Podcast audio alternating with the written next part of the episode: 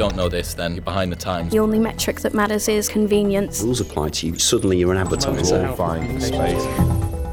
It's June 14th and time for your Social in 6 update. It's been another busy fortnight in the world of social, and we're covering the biggest stories for you today, including a first look at Twitter super follows, Pinterest's new shopping list feature, and Facebook's promise to help creators earn a living. And I always say it, but if you enjoyed this episode, then please do leave us a review on iTunes and let us know.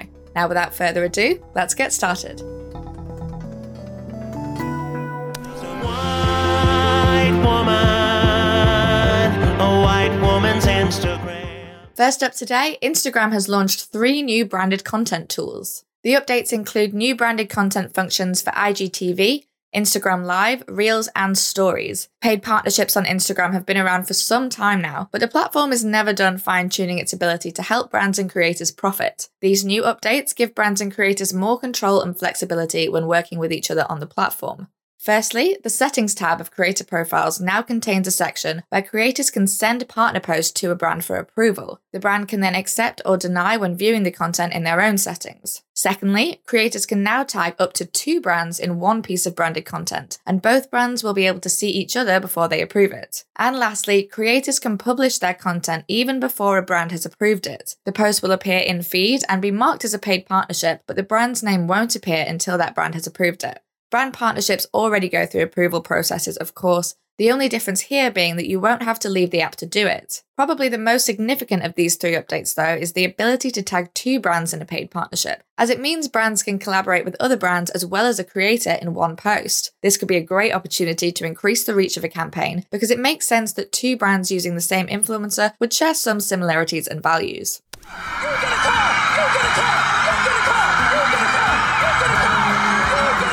Next up, Facebook won't charge for creator products until 2023.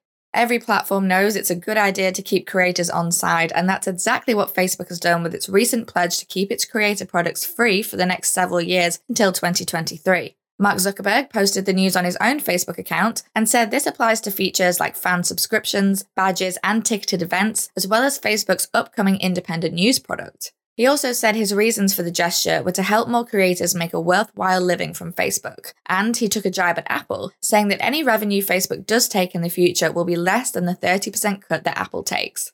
Zuckerberg added that Facebook will also be launching a new payout interface, so creators can see how different companies' fees and taxes impact their earnings, and this new interface will initially launch on the web for paid events. So, what does it mean in the grand scheme of things? Well, for starters, it's clear that Facebook wants to continue courting creators and influencers due to the amount of value they possess. Facebook will also be keeping one eye on its competitors and the relationships they have with the wider creator community. For creators, if the platforms are fighting for your affection, it can only be a win win.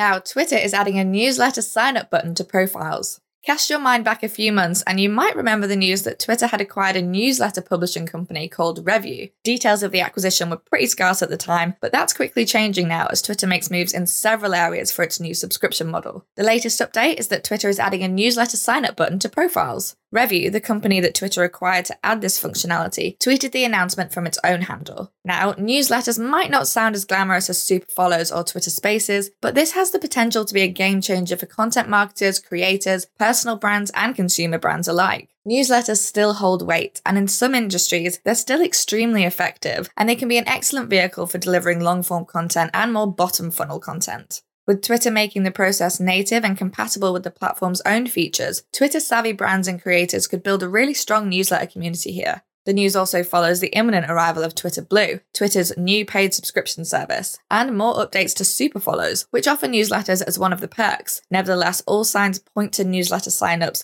remaining a free to use feature for now at least. Spaghetti, They scaredy whales. taco stuff. And they taco stuff whales. Next up, Pinterest has introduced shopping lists. The latest commerce feature from Pinterest is shopping lists, which work a little bit like dedicated boards or collections for shoppable items by automatically listing saved product pins in one place. Users will be able to see reviews and shipping costs for each product, and they'll receive a notification when a product lowers in price, which could be a good incentive to persuade them to go for it. The feature is coming to all users in the UK and the US this month and will roll out further to markets including Australia, Canada, France, and Germany later this year. Pinterest has also expanded its verified merchant program to these regions, as well as its in profile shop tabs and product tagging. A handy thing considering you'll need this feature for shopping lists to function. We all know that people on Pinterest love to shop, and while they know what kind of thing they're after when they use Pinterest, they often haven't committed to a specific brand or product. Shopping lists will make it easier for users to group the items they're considering and be able to find them later when they're ready to buy. And when used with the verified merchant program, brands can also show that they meet Pinterest's own quality requirements and boost their credibility compared to competitors.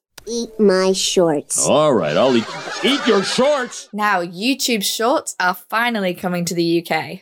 It feels like every platform is jumping on the short form train at the moment, including YouTube. Now, if you're a regular listener of Social in Six, you'll probably have heard us talk about YouTube Shorts before. Similar to TikTok and Reels, Shorts are YouTube's answer to short form vertical video. And after a successful launch in the US, the service is now coming to the UK. Canada and Latin America will also get Shorts when it launches there later this month. Now, the question I'm sure you're all dying to know is whether or not people actually use YouTube Shorts. Well, as of January this year, the feature had 3.5 billion daily global views. Those numbers are certainly promising for YouTube's massive creator community, as well as creators on other platforms who now specialize in short form content thanks to TikTok. It'll be interesting to see how well received the service is here in the UK, but if it did well in America, you can assume it will succeed here. There are plenty of big YouTubers based in Britain, and I'm sure this is something they'll be keen to get involved in.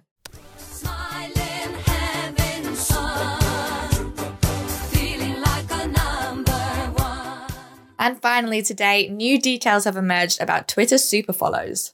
Twitter teased its Patreon like subscription feature Super Follows earlier this year, but it looks like the platform may be close to launching as new details show what it could look like and how users can apply for the feature. When you super follow someone, for $4.99 a month, you get access to a supporter badge, subscriber only newsletters, exclusive content, deals and discounts, and community access. It'll be limited to users with 10,000 followers or more who have posted at least 25 tweets within the past 30 days and are at least 18 years old. Early screenshots also show a list of categories that Superfollow users can use to label their content, which include things like sports and podcasting. Plus, you can add content platforms, including Facebook, Substack, Patreon, Twitch, and YouTube. And they even list adult only options, including an adult content label and the option to link OnlyFans, which explains the 18 and over requirement. Now, every time we ask you guys if you'd pay for Twitter, it's pretty much a resounding no. But seeing the success of Patreon and knowing that this feature from Twitter will only be available to highly followed accounts tells me that Super Follows is only meant for the super fans. And when you look at how much capital fandom holds over Twitter, I'd say some high profile individuals could see a lot of success with this.